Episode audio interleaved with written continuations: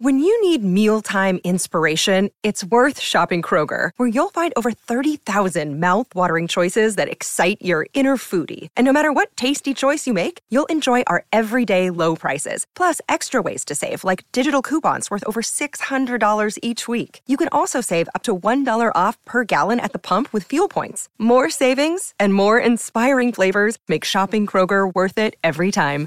Kroger, fresh for everyone. Fuel restrictions apply.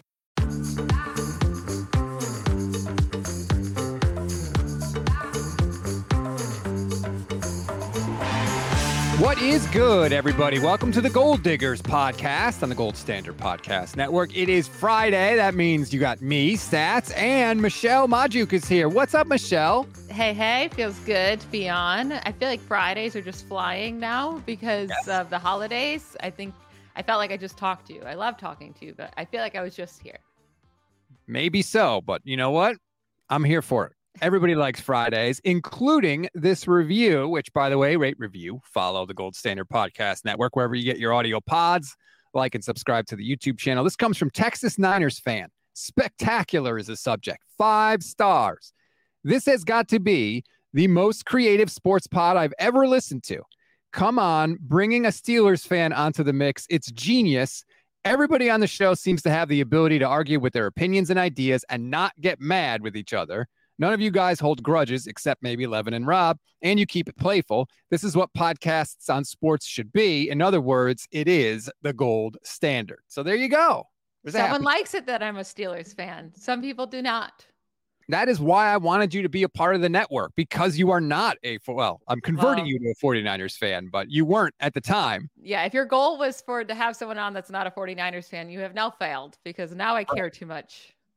Are you saying I should let you go? Well, I can, um, you know, if Sam Darnold's starting this year, I can start hating them for right.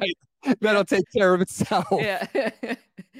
so we have been doing our fantasy football preview for the past few weeks. We did quarterbacks, we did running backs. Today is wide receivers. By the way, if you want those, go back in the podcast feed or look on the YouTube page. They're there waiting for you. We will count down the top 10 of all the positions that we've done so far, what is your level of confidence with these wide receiver rankings? Oh, I don't know. They don't feel great. I'm not gonna lie. They're they're kind of like boring in a way where it's just like there's a lot of great wide receivers and it's really hard not to put them into the top 10. So getting ballsy is kind of hard. I do have a couple names in here that are higher than I think some would expect or lower than some would expect.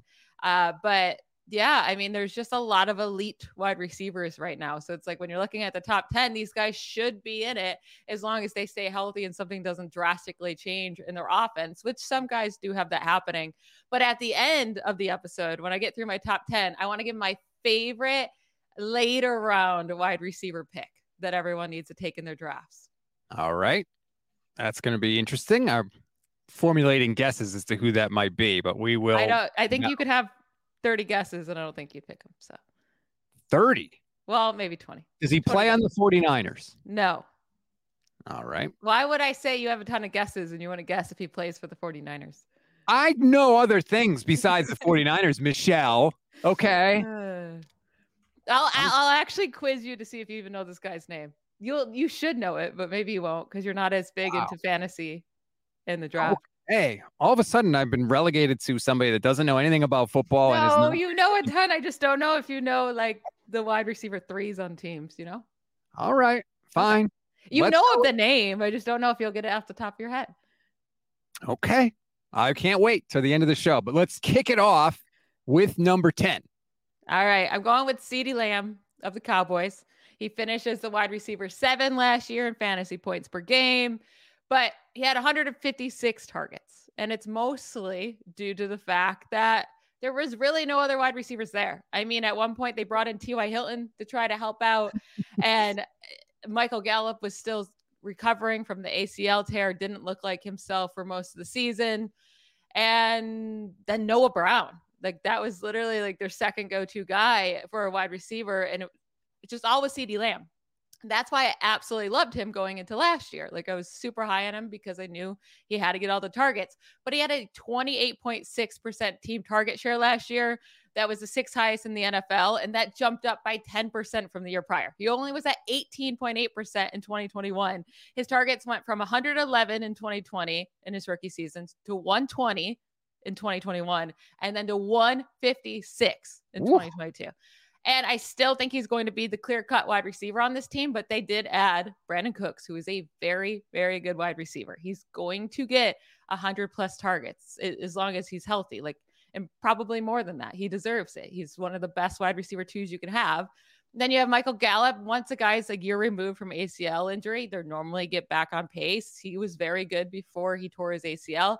And then you have Tony Pollard, who should be on the, the field more. And that means more receiving work for him. And they did draft Deuce Vaughn, running back. He was like the best receiving back in the draft at 170, whatever pounds he has. But I just I think his targets will go down a little bit. So I have him falling in the ranks a little bit. Finished as wide receiver last wide receiver seven last year. I have him as wide receiver 10 this year. He had seven games with 11 plus targets last year. That's just I don't see that keeping up. This is what worries me, and you know this about me and the Cowboys. I'm not a fan of the Mike, Mike McCarthy, McCarthy, Brian Schottenheimer offense. I don't know why you got to do the voice. That was clearly unnecessary. McCarthy has flat out said, We want to run more. We're not interested in being the number one offense. Like he is telling you. Okay, but you can't run more because they don't have any running backs. They have Tony Pollard, and that's it. How are they going to run? Look, you don't have to convince me. I I think it's a stupid strategy but this is what they are telling you they are going to do. I still think Zeke Elliott may find a way to sneak back onto that roster too. Please I no. I am not a fan of what the Cowboys are doing on offense. I do like CeeDee Lamb. I agree with you. He's clearly their wide receiver one. I'm not worried about Cooks. I think Cooks being there helps CeeDee Lamb more than it hurts because you do need like a viable threat. And your point about Michael Gallup is a good one also. Like Michael Gallup is a really strong wide receiver two, wide receiver three, whatever spot you want to put him in. But I just I don't like what the Cowboys are doing on offense. I I don't think it's going to work. I think they're going to be bad. I think there's a reason Mike McCarthy took the job and didn't run his offense because nobody wanted his offense because it stunk. See, so I don't agree that they're going to be bad. I think Dak Prescott's going to be really good, but I just think they have so many more weapons now. And some might say, well, Dalton Schultz is gone. Maybe some of those targets can go to CeeDee Lamb. I don't really see that happening. Like they have other tight ends on the roster that can, they can use. It's not like Dalton Schultz was this like exceptional talent that's like no one can replace him. They drafted Luke Schoonmaker in the second round and then also have uh, some younger guys that were on the roster last year. They can contribute. And I think they all kind of add up to Dalton Schultz's targets last year. So I don't really see those transitioning to the wide receivers all too much. Sign me two nine watching on my Twitch page at Stats on Fire says professional stats today, glasses and a collar. It took Michelle two seconds after we hopped in the studio to say, Oh, you got your old man glasses on today. They are kind of old man glasses. Why? What is old manish about them? I don't know. Maybe what would not. be the young, hip, cool glasses I could have worn today? Maybe Please. it's your skinny face with the rectangle glasses. I'm sorry that my head is an oval. All right, what do you want from me? I'm one of I those. that's why you need like oval, like some type of you know curves in your glasses because you have. I have what? I, I like a skinny face. I feel like you just need. they look great on you. Oh, shut up! shut up! Let's just get to number nine. Uh, number nine is my boy, Garrett Wilson. If I could have him higher. I would. Jets wide receiver going into his second year, offensive rookie of the year last year. Had 1,103 yards last season with Zach Wilson, Joe Flacco, and Mike White. Like, I don't know how much worse it could be for a rookie wide receiver. Like it's not even like he's a veteran and he knows how to play with different quarterbacks. No, he went into this league and immediately was able to play with any quarterback and some really, really bad ones. So last year he only had eight games with five plus catchable targets per Jeez. PFF.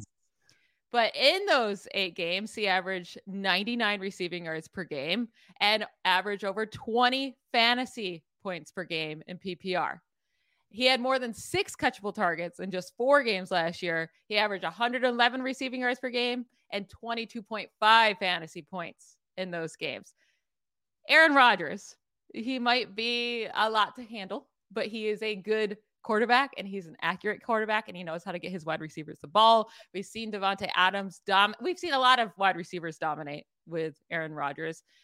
Garrett Wilson is a very, very special wide receiver. So I see no reason why he and Aaron Rodgers can't have that similar connection as he's had with other great wide receivers in the past.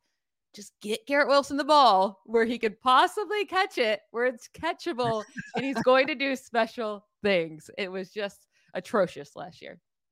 Garrett Wilson is a stud. Uh, I interviewed him before the draft. I love like he strikes me as one of those like all business type of guys. He told me I because the draft was in Vegas. I was like, "What are you gonna do?" You know, after the draft, it's Vegas. Like you got to go out and celebrate. And he was like, "Nope. All I do is play video games and study film." That was it. I was like, "I love this guy. I want him on my team." Um, that stat you gave at the beginning was just absolutely phenomenal. Just how bad the Jets quarterback situation was. And you're right about Rodgers. Davante Adams, Randall Cobb, Jordy Nelson. If he likes you and he has faith in you, he is going to just pepper you with footballs. Garrett Wilson, to me, could have a monster year this year. I'm surprised he's not higher on your list, to be honest with you. I know I could put him higher if someone wanted to, like, just keep putting him over. But it's like all the t- other guys are like top notch guys. It's really hard to say like Garrett Wilson, who we think can be top notch, who we think can be elite in this league, put him ahead of these other guys who we already know are elite and they're still in pretty decent situations. Who was your number one fantasy running back? Bijan Robinson. Uh huh. Do we know that he can produce in this league? Yes. No. Yes. Running No. backs are very different than wide receivers. Okay, that's fair. All right, Garrett Wilson at number nine. I would love to have Garrett Wilson on my team. The more Uh, someone said you could put him higher. It's your list. That is true. Sign me two nine, baby. Love it. All right, so we got CeeDee Lamb and Garrett Wilson. Who's number eight? Number eight's AJ Brown of the Eagles. And Garrett, like, Wow, this So is Garrett- high for him. is it? He finishes as a wide receiver eight in fantasy points per game last year a season with the Eagles. So I have him finishing pretty much exactly the same. And that's like my analysis is not great for AJ Brown because I don't really see a reason for it to change all that much. He put up 1,500 yards, 11 touchdowns last year. He did have five of the touchdowns in two games. So possibly those touchdown numbers can go down a little bit. But it's AJ Brown, Devonta Smith, and Dallas Goedert. And those are the three guys in that offense, and they're going to get all the targets. I will say, though, with there being three great guys, there were weeks that AJ Brown just completely disappeared.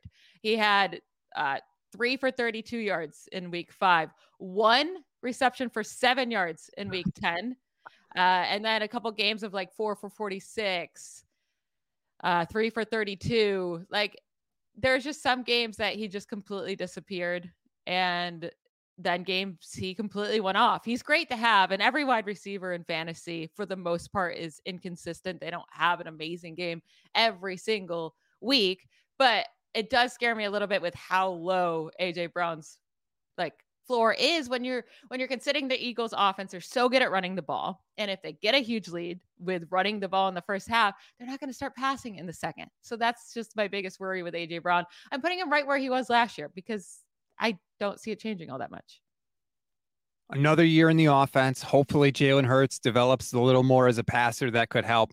But the other thing that's scary is like if the Eagles get, you know, inside the 10 yard line, the five yard line, like they're running, they're running it in to score with either with a running back or with Jalen Hurts. So that obviously hurts AJ Brown.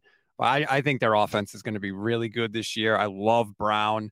I think we sleep on the fact that like, oh, it was his first year there. Like, yeah, and they put together this fantastic friggin' season.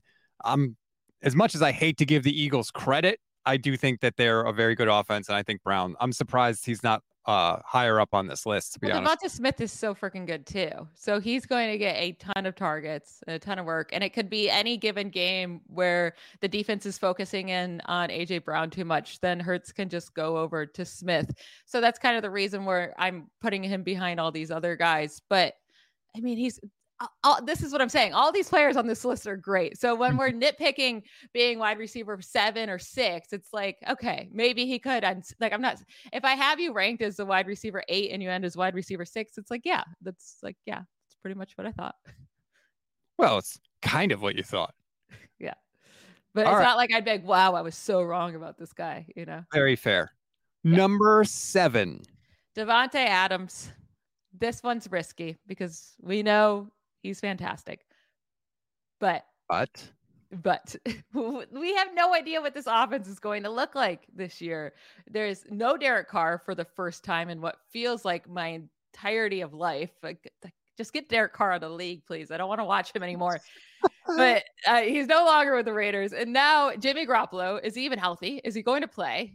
I mean, I guess all expectations are that he will. How long will he stay healthy for? Can he make it through a full season? If not, he cannot. Aidan O'Connell is going to be throwing passes to Davante Adams, a rookie out of Purdue, the late round rookie, rookie at that. Like, not great. That's not great outlook. But also, they added Jakobi Meyers. Hunter Renfrow missed a ton of time last year. He should be back. He's going to get targets. And it was just Davante Adams last year, and that's it. And he had a great season 1,500 yards, 14 receiving touchdowns. Awesome. He had five games with over 30 fantasy points. It was second most behind only Justin Jefferson. I mean, those are game winning weeks, and having Davante Adams was absolutely amazing on your team. He also, just like AJ Brown, completely disappeared in games. He had 12 receiving yards, 36 receiving yards, three receiving yards, 28 receiving yards, 15 receiving yards. That's a handful of games where he was just nowhere to be found. And I don't know if that was Derek Carr or that was Josh McDaniels, but I have a feeling it was Josh McDaniels. It would like Derek Carr and him were just like on fire sometimes in the beginning of games, and then they would just go away from Adams completely. uh Davante Adams, I think, is the best wide receiver in the league. He had nine touchdowns last year of 30 yards or more. Nine of 30 yards or more. Most a lot of guys don't even have nine in a single season. He made huge plays for this team, 14 total touchdowns on the year. I don't think that the drop off from David Carr to Jimmy Garoppolo will be that big if Garoppolo is healthy. The problem is yes, Garoppolo never healthy. Garoppolo is a better quarterback than Derek Carr. So I'm not even so much worried about that. And it's not like Derek Carr was a big touchdown thrower either. He still wasn't last year. And Adams had 14 receiving touchdowns. So Jimmy Garoppolo and Derek Carr are kind of similar in that way, where they're fine accuracy wise. They make stupid boneheaded mistakes and throw a ton of touchdowns. Like that's also a worry with Davante Adams was it just I know he put up 14 last year, but is that is that going to be able to happen again with another quarterback who doesn't throw a lot of touchdowns? I don't know and How- a guy who's going to be hurt. He's going to miss time. Jimmy Garoppolo always yeah, misses. You're already time. hurt, and they're already questioning your foot. Like, are you really going to make it? Yeah, someone said, "Whoa, is JG better than Carr?" In every single metric in his career, I know they played in different systems, but good. Moo, that's our that's Moo. We love Moo. Um, is Jimmy Garoppolo better than? I mean, I don't think it's. I think it's six of one, half a dozen of another. To be honest with you, by just for where you're going to have to draft Adams, and considering the fact that Aidan O'Connell is probably going to play if history holds, I don't know if I would be willing to to make that leap. Even though he That's does- why he's seven. He could be eh, listen, if you wanted him to be the first wide receiver off the board, fine. Like he like you said, he's maybe the best wide receiver in the league, at least top three. So wherever you want to draft him, I'm like I could see him finishing as a wide receiver one. Right. I could also see it being a disaster of a year. So that's why I kind of have him here at wide receiver seven because I am a little bit worried about how this Raiders season is going to go. You want consistency and you want predictability when, yeah. especially when you're talking with your high draft picks. So I get why you have Adams there. All right. So we are through seven. Let's go at number six now. All right. Number six, Ja'Marr Chase.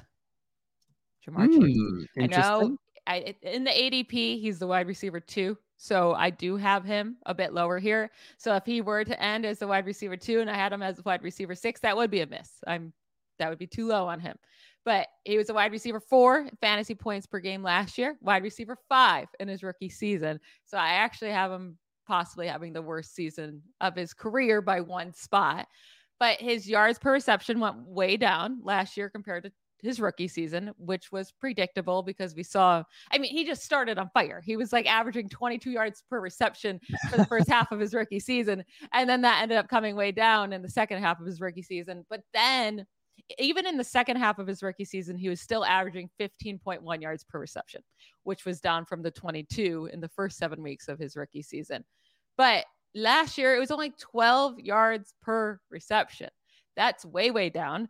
Hopefully, it can increase a little bit again. I mean, he's talented enough to be targeted deep. He's talented enough to get to get so many yards after the catch, but they were u- using him a bit different last year. And like they have so many weapons. I know it's like the same weapons they had last year, but I still think they need to get Tee Higgins more involved. And he did, like, he was dealing with his own injuries last year for a big chunk at the beginning of the season. And then you have Tyler Boyd, who's still there. They added Charlie Jones, who's a talented wide receiver. By the way, uh, Charlie Jones was Aidan O'Connell's favorite target. So I don't really know why I just brought that up. I was like, okay. okay. but Real, I uh, was just like, wow, I'm talking about Purdue Purdue uh, players a lot here. But anyways, Higgins missed three of the nine games that um, that Chase went off last year. So that still means that Chase had six great games with Higgins on the field. I just I, I don't I don't think he's going to have as monster of a year if Tee Higgins can stay on the field all year, if Tyler Boyd's there, if like Burrow has been the most consistent, his efficiency has been off the chart. If that just comes down a little bit, like, I I just don't think that Ja'Marr Chase is a top three wide receiver this year. And I just, I have him a little bit lower than the other guys. He had like, the, he had one, two, three, four, five games with 13 or fewer PPR points last year. And when you're drafting a guy this early, he only played 14 games. So if he had five of his 14 games with 13 or fewer fantasy points, that's being really, really inconsistent. I think what happened was Ja'Marr came into the league and people were stunned with how good he was. And they was like, oh my God. Then that offseason happened. Everybody was like, we can't let Ja'Marr Chase get deep. He's too good. So defenses adjusted and forced him to go shorter on shorter routes. And that's why his yards per reception went down. Now we have to see, like, okay, how are the Bengals going to adjust to what defenses did last year? And we'll see if that goes back up or not. I love everything about this offense from a fantasy perspective. They have a, a ground game with Joe Mixon that's good enough. They have a bunch of targets, like you said, and Joe Burrow is as good as they come. It's just how consistent do you think Ja'Marr Chase is going to be? I don't. I think he's going to have a, a, bounce back year this year. I think if he had been healthy, he missed four games last year. If he had just yeah. played and done like his average in those games, I think he would be a lot higher on people's lists. So I'm going to have a well, little. He's, he's a wide receiver two on people's lists right now because ADP. So he's only going after Justin Jefferson. Yep. But like I said last year, I was just looking at points per game. He was a wide receiver four. Yeah, I, I do think there's one guy on here that I'm really risking it, right? Because I actually like this guy more than Ja'Marr Chase this upcoming year. You can end up getting both though, because you don't have to take Ooh. this other one this early. But this is my big risky one right now for PPR leagues. I'm gonna get that. Number five. All right, number five. Amon Ra St. Brown of the Lions. He had 106 receptions last year, fifth most among wide receivers. And that was being injured from weeks four through seven and pe- playing very, very limited snaps. So he missed one game during that time. And the other games he came back, he was playing less than 30% of the snaps of the game. And he still put up the fifth most receptions among wide receivers.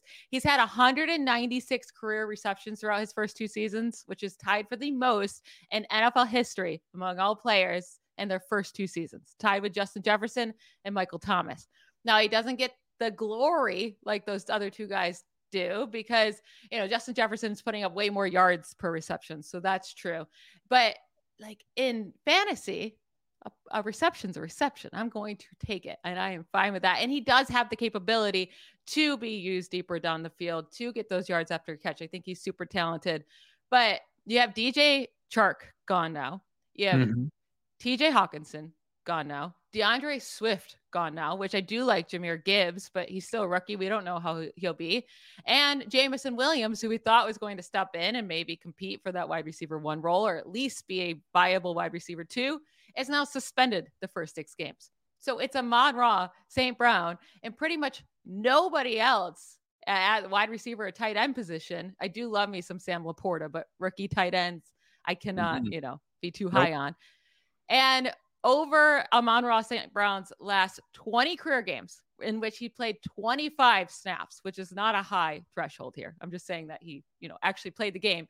He has averaged 20.6 PPR points per game. He has been elite. He has been absolutely elite as long as he's healthy and playing the full game or playing half of a game even. So Jared Goff still there. That's his dude. I absolutely love him this year.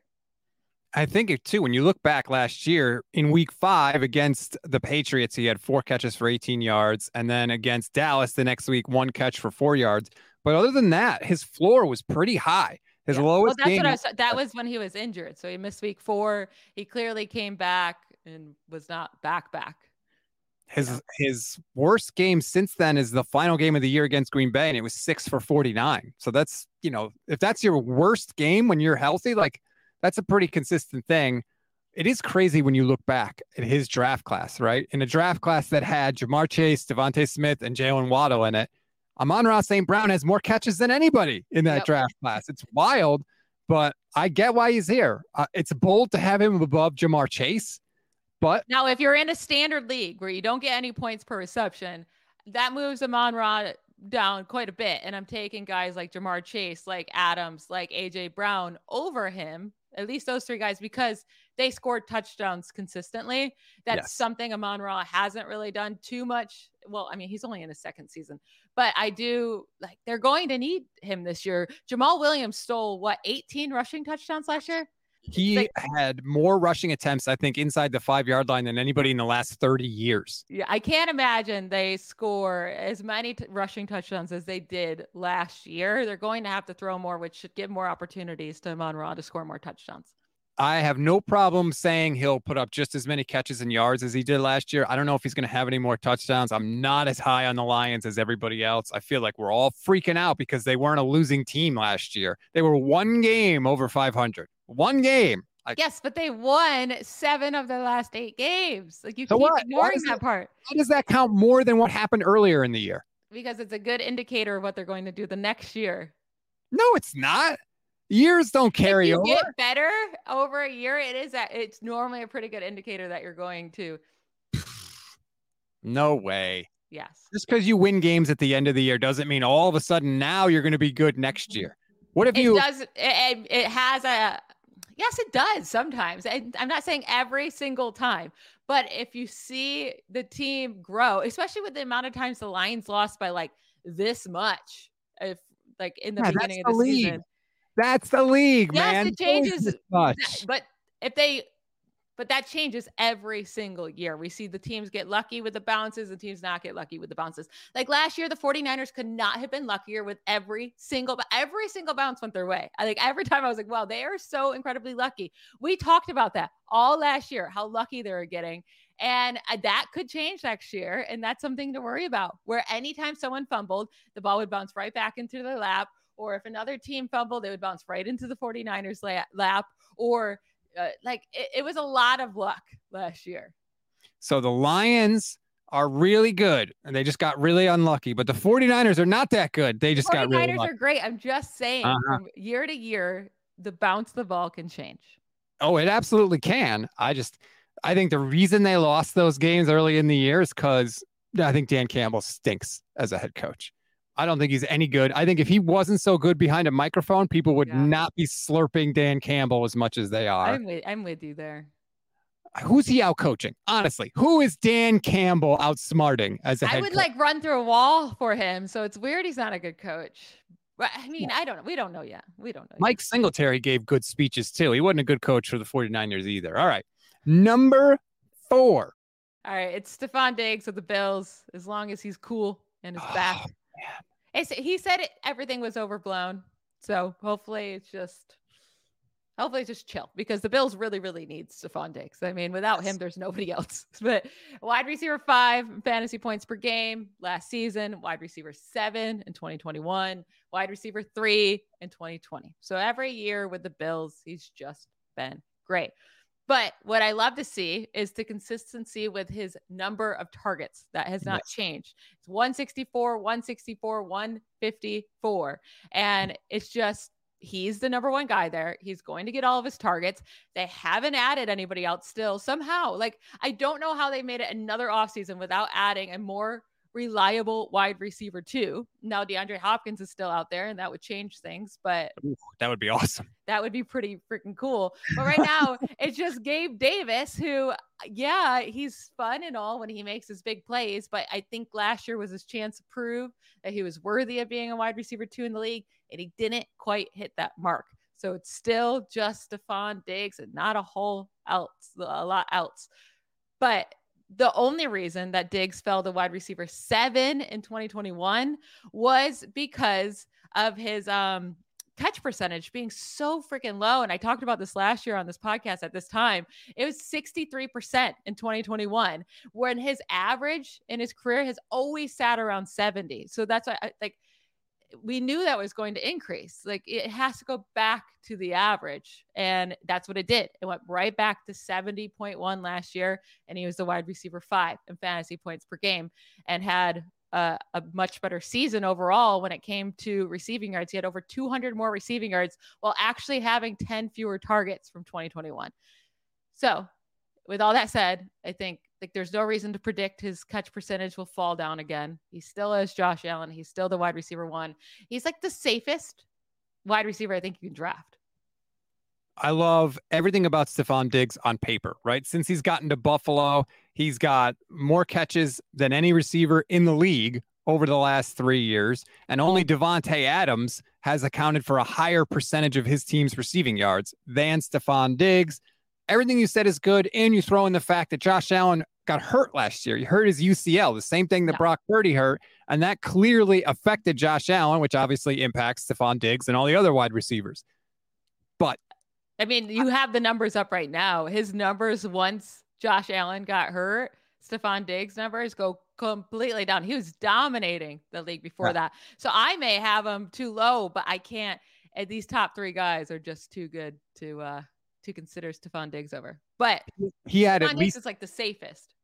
Diggs had at least 100 yards in five out of the first seven games of the season last year before Josh Allen got hurt. But here's the thing that I don't that scares me with him is what the hell's going on with him and the Bills. Sean McDermott immediately when Diggs wasn't there said he was very concerned. Then the next day he says, "Oh, I'm not actually concerned." But yet they're trying to make it like Diggs went AWOL and he's saying that's not true at all. And Josh Allen even admitted that they sent Diggs home. He didn't just bail on the team. Something is up with them. And I don't know why, but something stinks in Buffalo. And I don't know where it could possibly, like, what's Diggs' beef? You're seeing the ball more than anybody else, dude. Like, what is the problem? We know that he left Minnesota because he was unhappy there. And, you know, I just start to wonder, like, if everywhere you go, it smells like shit, check your shoes, dude. Maybe it's you. Yeah, and what like you would almost feel better if you were like, oh, well, he just wants money because you're like, okay, just give him that contract extension then. But he just got his money last year, so yeah. it is very, very confusing that we don't know what's really going on. And it always seemed like Josh Allen, Stefon Diggs were like best buds. So did something happen there? Like, what is happening? And that's that is a worry. But hopefully, by the time we have to draft we have an understanding of where they're at. Hopefully, he's been at training camp the whole time. Like, if he's at training camp and participating, then he'll be fine. I just, I don't like it. I don't like Josh Allen blaming the media for it. Like, it's somehow the media's fault that the head coach said he's very concerned. And it's somehow the media's fault that Diggs was there and then went home. Like, we didn't make any of that stuff up. Those are things that happened. We just talked about it. I hate when players blame the media for stuff, it drives me crazy. So I hope they get it straightened out because, like you said, there's really not anybody else in Buffalo. I know they drafted Dalton Kincaid, but like he's a tight end. He's coming in as a rookie. He's probably not going to be a massive contributor in year one. So they need him on offense. And they're, you know, a team that expects to be in the Super Bowl this year in the AFC. And if they don't have Diggs, forget it. Oh, I mean, they don't have anyone then. It, Josh Allen's great, but he can't no one's winning. Oh, I guess Patrick Mahomes just won a Super Bowl with very limited wide receiver options, but he had Travis Kelce. That's right. the difference. Josh Allen doesn't have a Travis Kelce yet. They did draft Dalton Kincaid. He's not going to be Travis Kelce in year one or probably ever. There would be Wave, nobody for Josh Allen. Waveware says it was their la- it was their last game, I think. Diggs was yelling at Allen on the sideline and apparently still going on. Are you giving up or something to that effect? I do remember Diggs yelling him, yelling at him on the sideline. But I also like guys yell at each other during games. There's clips of Peyton Manning tearing his offensive line to shreds during games. Like sometimes, you know, you're in the heat of the moment, guys yell at each other. It's it's not a thing that sticks sometimes. Now, maybe sometimes it is, but usually it's like everybody kind of gets like, all right, we're in the game. Like what's said on the sidelines stays on the sidelines.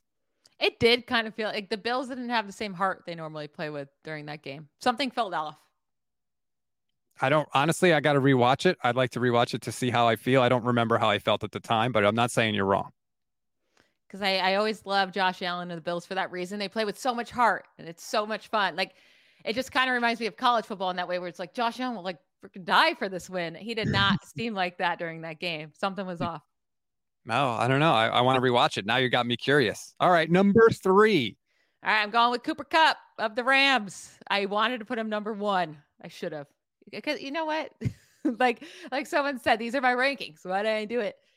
The only reason I'm not is because the Rams were such a dumpster fire last year and their offensive line is not really anything improved and it just seems like they might even be a worse dumpster fire this year with the, the losses they had i don't know if i could trust him getting through this full season or being good for a full season but he was a wide receiver one in fantasy points per game last year last year like yeah he only played half the year but in those games he scored the most out of anyone else per game wide receiver one in 2021 by a gazillion like no one was even close to him he was one of four wide receivers last season with five games of 25 plus fantasy points.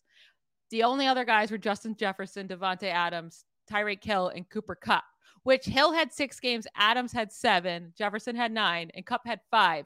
But Kupp played nine games. And in his last game, he played with John Wolford and had what negative three receiving yards. So, like, he literally played pretty much eight games all of last season, and five of those games had over 25 plus fantasy points. And two of the games had over 30 fantasy points. Only Justin Jefferson and Davante Adams had more such games last year. And like Cooper Kupp did this barely playing. It's still Matthew Stafford there. He's still the wide receiver one. Like no one else is going to compete. He's going to get all the targets. If he's healthy on the field, you play, he's playing and Matthew Stafford is there. He's probably going to be the wide receiver one again. Like that's it. Yeah, it comes down to what's your confidence that he'll stay healthy and that Stafford will stay healthy. Because if Yeah. they're both there, they're going to produce. We know Sean McVay can can get the ball to anybody he wants to get it to. I just I get very scared with the guy that you know has had some health issues. I don't know what the hell is even going on with Matthew Stafford. That's kind of a scary injury with him, but you know he says he's going to play. And uh, Lafleur is there. Mike Lafleur is there, coming over from the Jets. He was the Jets OC. He was with McVay back in the day. Now they're together again. So I think their offense will be better than it was last year. If you want to roll those dice, I could see it. I'm surprised you have him at number three because I do think that's a big gamble to take. But if you just look at the production from when he was healthy, you're right. He's up there with anybody. I mean, it's just he doesn't have any bad weeks. He had that like the last game he played in which he got injured. Yes, he had negative one receiving yards on three receptions, but that was with John Wolford. Like, I'm just not Right. the worst game besides that. He had a 16 yard or sorry, 16 fantasy point game and a 16 fantasy point game. Those were his worst games last year. The others 31, 32, 26, 26, 23, 27 absurd. Like, and this is what he did the year prior too. It's not just like, oh, we had a half of season to this. Like, he was Right. dominating every single game. And it all comes down to really like Cooper Kupp should be okay, right? Like he had his injury. There's no reason to assume he's going to get another injury. It does come down to Matthew Stafford's back. That's the one that's like, can he make it through a season? And if the Rams are losing games, does he even want to make it through a full season? Right. I feel like they he kind of shut it down last year, and, Yeah. and he And so did Cooper right. Kupp. He didn't. He could have came back. I feel like at some point. Yeah. There was a chance for that. I feel like if they were actually making a playoff run or going to the, you know, trying actually made the playoffs, I do feel like he probably would have pushed himself back. But there was no point to, and that's your biggest worry with guys that are on bad teams. It's like if they sustain an injury and their team sucks, they might not come back. Down. Yeah. Why why have Kupp ahead of Diggs? Because Diggs is is very consistent also, and there's less health scare there. Because Diggs doesn't put up 30 point games consistently like Cooper Kupp does. Like Okay. the the upside is higher with Cooper Kupp, and the floor is just the same. Like Cooper Kupp doesn't have bad games. I know Stefon Diggs has very few bad games as well, even though at the end of last year he did, but that was with Josh Allen being injured. But the upside with Cooper Kupp is just so much greater, especially like even when it comes to touchdowns, not even just receiving yards. Okay. I, I could buy that. Higher highs is a good justific- justification as any. Uh, number two. All right. Justin Jefferson of the Vikings. He's not number one. He's number two. So he was the wide receiver one last year overall, wide receiver two in fantasy points per game behind Cooper Kupp. But he only played nine games. It's not completely fair to compare the two when one played 17 and one played nine. He had nine games with 25 plus fantasy points, most in the NFL. Only two other wide receivers had five such games. I already mentioned that was Adams and Tyreek Hill. Adams had seven, Hill had six. Now, they did add Jordan Addison in the first round of the draft. They added TJ Hockenson late last year, and he was getting a ton of targets immediately. And then they added KJ Osborne. Uh, or they sorry, didn't add KJ Osborne, but he's still there and he's going to be involved. Justin Jefferson's going to be the clear cut wide receiver one. He's going to get a ton of targets. He's going to be absolutely amazing. But I do at the same time think they were leaning on Justin Jefferson too much at times last year. And it became really hard for them at the end of games when they, you know, they needed to go down and drive and score. And all, their only guy was Justin Jefferson, which he's so good, but defenses can shut you down. So I think that is why they went to go get Jordan Addison. So when defenses do focus in on shutting down Justin Jefferson, they have another guy to go to. Kirk Cousins doesn't have to try to force it the ball into. So I could see his targets decreasing just a little bit there. And I do like I really like TJ Hockenson this year. That it, for a tight end to switch teams in the middle of the year and get the target share he did was really impressive. So I, I do think he's used heavily. And whatever reason, at the end of last year, Justin Jefferson disappeared. That does scare me slightly. Like even including the playoff game, didn't I, if I remember correctly, he didn't like go off, but his last two games in the regular season and then his playoff game, it was like, what happened to him? It's like the defenses just completely just take him out. And is that what they're going to do moving forward? Like, I don't think that's going to last, but that did worry me a little bit. Yeah, week 16, one catch for 15 yards. Week 17, four catches for 38 yards. Those are your championship weeks, too. You, need Yeah. you need Justin Jefferson to produce, but the guy is And then in the playoffs, seven receptions for 47 yards. That is That's three straight games where like, what happened? Because he, as we, what we know of, he wasn't injured. And these are huge games for the Vikings. And he, defenses clearly figured out at that moment, okay, this is how we can shut him down. It doesn't mean that they're going to do that next year. but that is why he's wide receiver two instead of wide receiver one with another guy. I feel a little bit more confident that he'll get his targets and that he's just unstoppable. Justin Jefferson is on the Jerry Rice track. He's freaking phenomenal. He's an absolute monster. 128 catches last year for 1,800 yards. It's like just when- 184 targets though like Yeah. that's that's not sustainable typically for guys they don't just get that year after year after year Well, so far he has. He started out with 88, then he got 108, then he got 128 last year. He's never had lower than 1,400 yards in a season, which is an incredible statistic. Uh, I love everything about him. He's absolutely fantastic, except Kirk Cousins is his quarterback. That's the only thing I don't love, although Kirk is Kirk Cousins is great he's solid at least. He's Yeah. going to throw for 4,000 yards, and you know Justin Jefferson's going to have a good chunk of that. All right, so that means that your wide receiver one, and I'm sure you'll correct me if I'm wrong, has to be Tyreek Hill. it is yes. It's Tyreek Hill. He was a wide receiver three in fantasy points per game last year behind Jefferson and behind Cooper Kupp if we're counting his nine games. But the thing is he had to deal with some craziness at the quarterback position. So when he was with Tua absolutely amazing. When he, he had a, a couple fine games with Teddy Bridgewater, and then um, who was the quarterback that came in later on in the year that played the uh, playoff I game? just had his name in my head, and then it popped back out again, but it was nobody good. yeah, it was nobody good. But the games he played with Tua, and that Tua made it through the full game. That was only nine games last year that Tua made it through the full game without getting injured, without having to leave, without missing time. Or, or without just actually missing the full game. But in those nine games, he got to play with Tua for a full game. 120 receiving yards per game he averaged. He averaged 25 fantasy points per game, which is well, well ahead of what Justin Jefferson averaged last year. Like these are his receiving longs in the games that he played with Tua 60, 42, 45, 60, 52, 39. Like the, his receiving, he's a monster. These are his worst receiving game in a game that he played fully with Tua was 69 yards. That's that's his worst one. And he had nine receptions and a touchdown in that game. The other games 94, 190, 72, 188, 143, 146, 81, 103. Just dominant. Now, Tua might not stay healthy. That's true. But I I'm gonna take that risk with Tyreek Hill just being such a freaking monster and d- just dominates. And Mike McDaniel is there. So you know he's going to get him the ball. You know he's going to be able to get him the ball in space, which obviously lets him use that speed. By the way, Skylar Thompson was the third quarterback last year for the Dolphins. Now they have Mike White there. So if you're not confident in Tua to stay healthy, Mike White had some decent games for the Jets. Garrett Wilson had decent games with Mike White.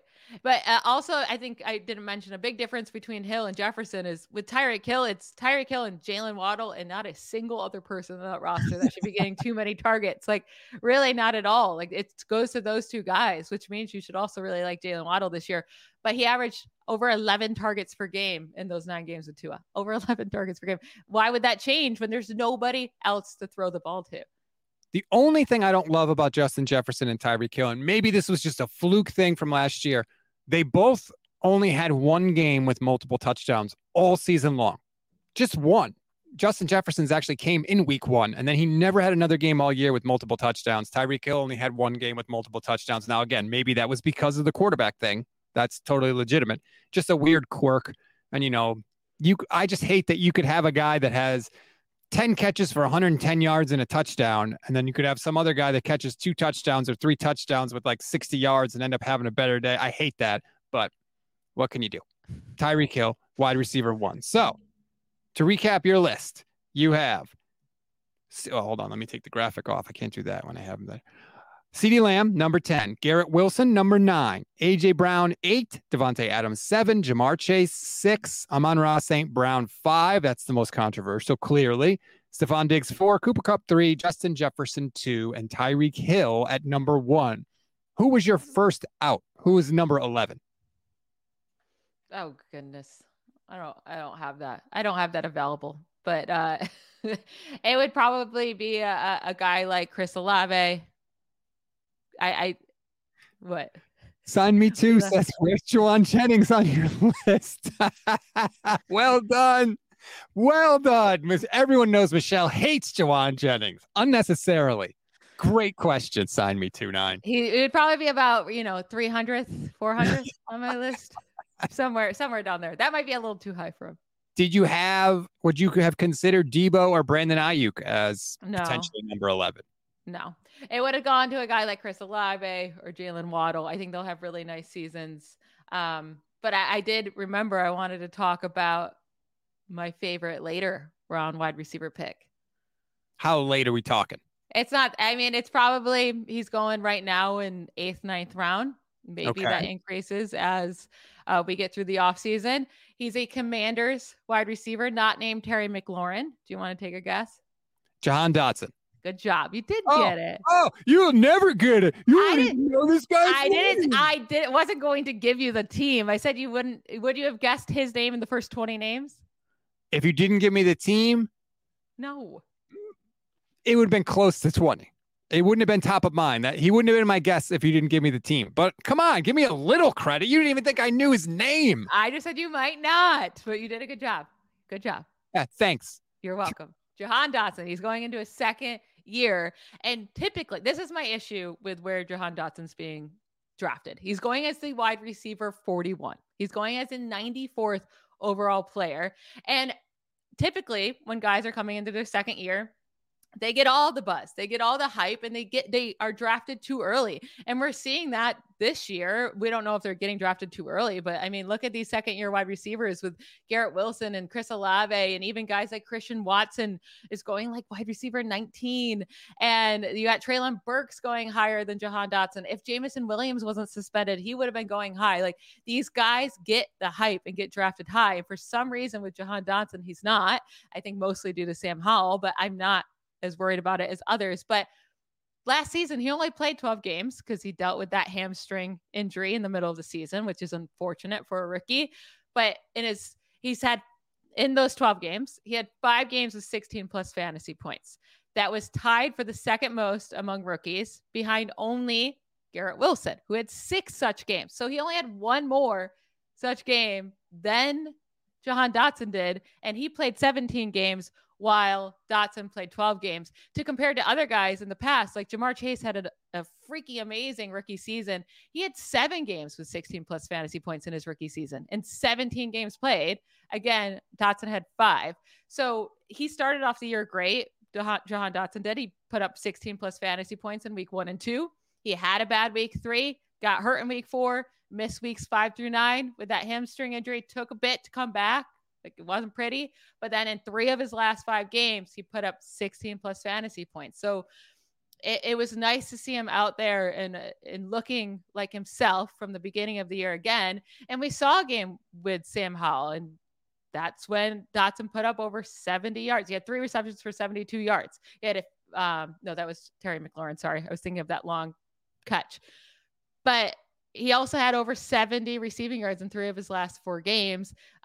I'm not saying Jahan Dotson's going to be amazing. That's not what I'm saying. I'm saying he has just as good of a chance to be a second year breakout as any of these other guys do. And they're all going so much higher, getting all the hype. And for some reason, Jahan Dotson is not. So instead of reaching on a guy like Christian Watson, just wait on Jahan Dotson, who I think has just the same ability of breaking out. He's super talented. He was also a first round, early first round draft pick last year.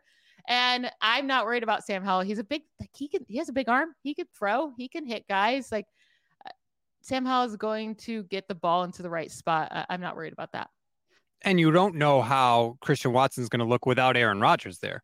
I know that Washington hasn't had a good quarterback, and Dotson still put up decent production. So that's more reassuring from that perspective because I don't know what the hell to think about Jordan Love. So I guess that could give you some comfort. I just, I don't generally like to have any Washington players on my team because that franchise has been such a dumpster fire for most of my life. Yeah, but Terry McLaurin's been pretty good. He has been. True. Not on my teams, though. I never draft him. Yeah. But. Well, but he also goes pretty high for his name and what he did as a rookie. So, like, that's what I'm saying again. Like, Jahan Dotson could have just as good of a season as Terry McLaurin, if not better. I mean, they did draft Dotson in the middle of the first round. So they do expect him to be heavily involved. There's no reason that he couldn't take over as a wide receiver one, have a better season. Yep. And the, everyone's just ignoring that his potential. I like it. I like that. It's a very good sleeper pick.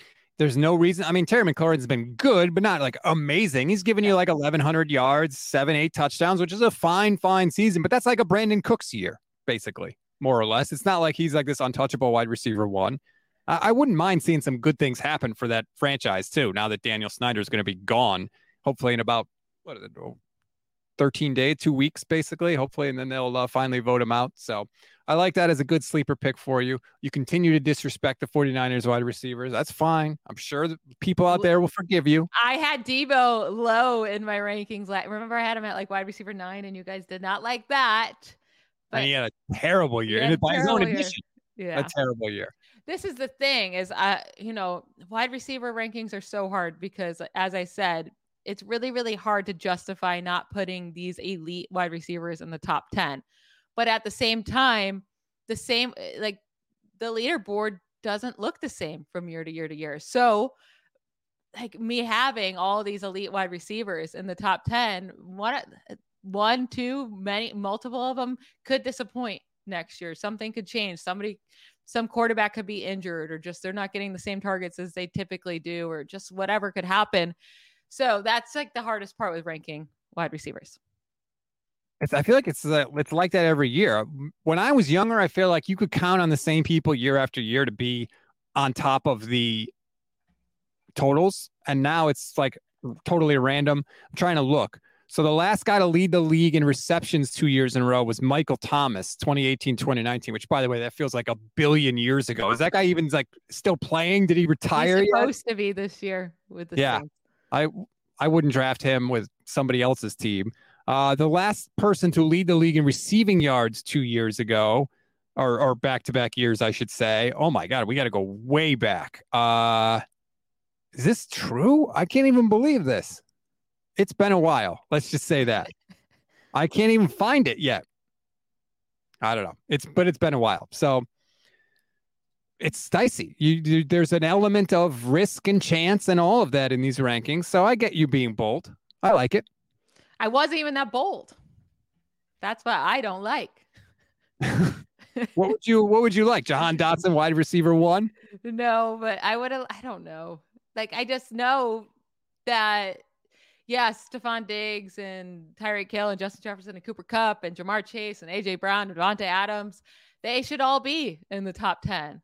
It's just not as fun when you just have that many elite people that you just know should be in the top 10. Let me ask you this. Would you rather have or who puts up better numbers? Let's just say that. Wide receiver one. So in this case, Tyreek Hill, because he was your wide receiver one, or Travis Kelce, tight end one. Oh, Oh my goodness. Right? It's tough. And when it comes to Tyreek Hill compared to, you know, an Amon-Ra St. Brown, like wide receiver one to wide receiver five, it might not be all that different. But when you're comparing Travis Kelce, tight end one, putting up wide receiver, top wide receiver numbers, and tight end five, or even tight end three, it's a massive, massive difference. So I love your point. You're saying take Travis Kelce over any of these guys. Well, I'm just, I was just wondering, like, let's say you're on the clock and you could either have no wide receivers have been taken and Travis Kelce's on the board. You're saying take Travis Kelce because the difference is not going to be that big. And the, the difference in Kelce versus other tight ends is huge. Yeah. Yeah. By the way, uh, Calvin yeah, Johnson yeah. was the last guy to lead the league in receiving yards in back to back years in 2011, 2012. So it wasn't so just, as far back as you thought. No, I was looking at the wrong thing. But still, the fact that it's only happened, you know, one time in the last 10 years is pretty impressive. Yeah. All right. That's our show. Yeah, Top 10 it. wide receivers officially in the book. So we have done quarterbacks, running backs, wide receivers. Next week, we're doing tight ends. And then the week after that, we're in You're going to make me do 10 tight ends? Yes. 10 tight ends? Which part of that? There's not even 10 good tight ends in the NFL. That's the point, though. People out there are going to get stuck with some of these bad tight ends. And then I guess it'll be a lot more useful than telling you that Justin Jefferson is good. There you go. See, you poo pooed it, and now you're on my side. And I had to yeah, do Yeah, but it's a lot. It's going to be hard for me. Goodness gracious, a lot of work. Sorry, you know, this is why we pay you the big bucks. Oh, yeah.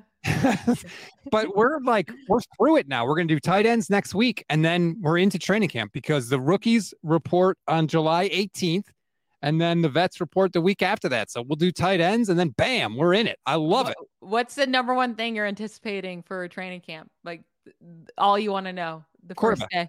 Quarterback battle. starting. only how much is Brock there? What is he doing? Because you know maybe he's going to be throwing around a little bit. I don't know. So I'm interested to see what they do with that because I'm worried that they're going to rush him back too quickly. So I'm interested to see like how much they have him doing, and then if he's not there, what is it with Trey and Sam, and how does Trey look? That that's my number one thing. Like there's other stuff. I fully admit. Okay, before everyone shouts me down, there's other stuff, and we will talk about that other stuff. But the most important thing to me is the quarterback stuff, and that's what I'm going to be watching. Oh yeah for sure. I mean, how could it be anything else? If anyone says anything else, they're just lying, trying to come up with something else. Right. Like it's clearly the most important. We're not thing. getting kicker rankings. You're lucky you're getting tight end rankings. Sign me two nine says they want kicker rankings. That's fantastic. Uh, Michelle doesn't even play with kickers in her league. She doesn't play with kickers. She's I would do defensive rankings before I would do kicker rankings. She's a serious fantasy player. You want to hear a crazy stat for kickers? Sure. Justin Tucker has never been the highest scoring kicker in any season of his career. And he's universally acknowledged as the best kicker. Isn't that weird? That is very weird. Ha. Maybe See? the Ravens scored too many points or not. I don't know. Maybe every time they get to the red zone, they score. I mean, I know you don't want to talk about this, but if you're going for a kicker, don't pick the kicker with a good offense. You want a kicker with an offense that's good enough to move down the field, but not you want good a mediocre offense. Yeah. yeah. yeah. really what you want is the 49ers kicker for years they were they were fantastic because the offense had no problem going down the field and then they would always stall out in the red zone that's really what you want for your kicker i think That's that why Graham Gano was so good last year because the Giants were that exact team. Like they were decent enough, and then but not good, great. It was perfect.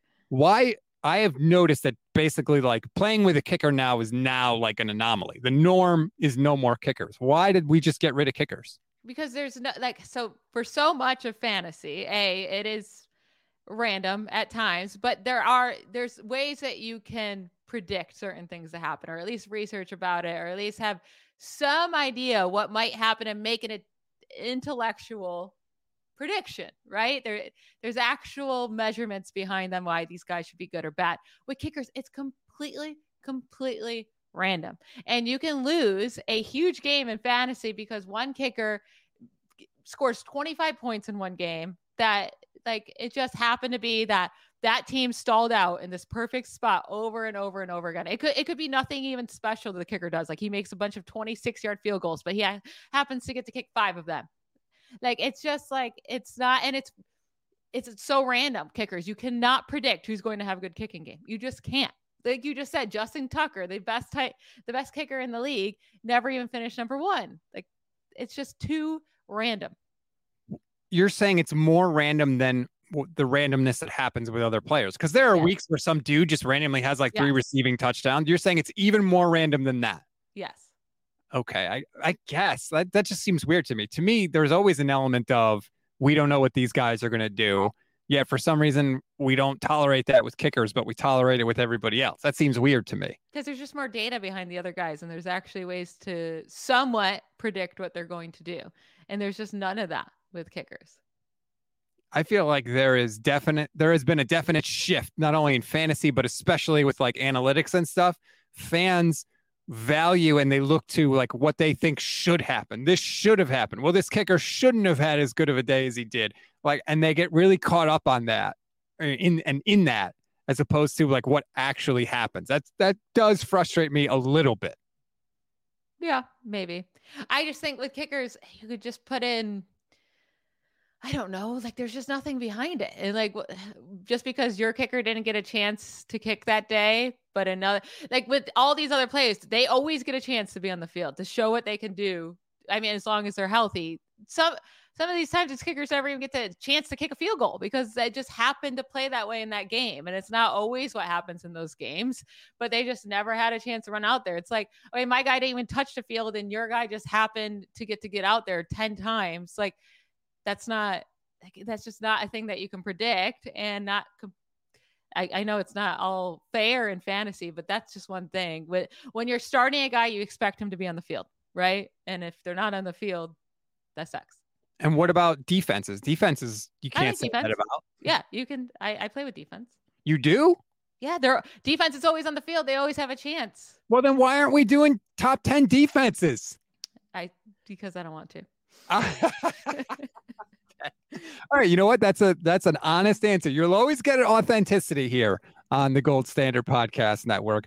Uh, please rate, review, and follow the Gold Standard Network wherever you get your audio podcasts, and like and subscribe to the YouTube channel. We just went over four thousand subscribers, Michelle. I'm Woo, woo. super pumped about it. We had a ton of people come over right in February during the playoffs when you know after I had gotten laid off and now I really appreciate everybody climbing on board. People are seeing what we're doing. They're seeing the consistency. We're always there all the live shows and we're so grateful for your support. Hop on board now because there is going to be plenty more coming once the season starts. Have a good weekend everybody. Michelle I hope you have a fantastic weekend. Hope you have a mimosa in hand. Oh yeah. and I'll talk to you next week. Bye y'all.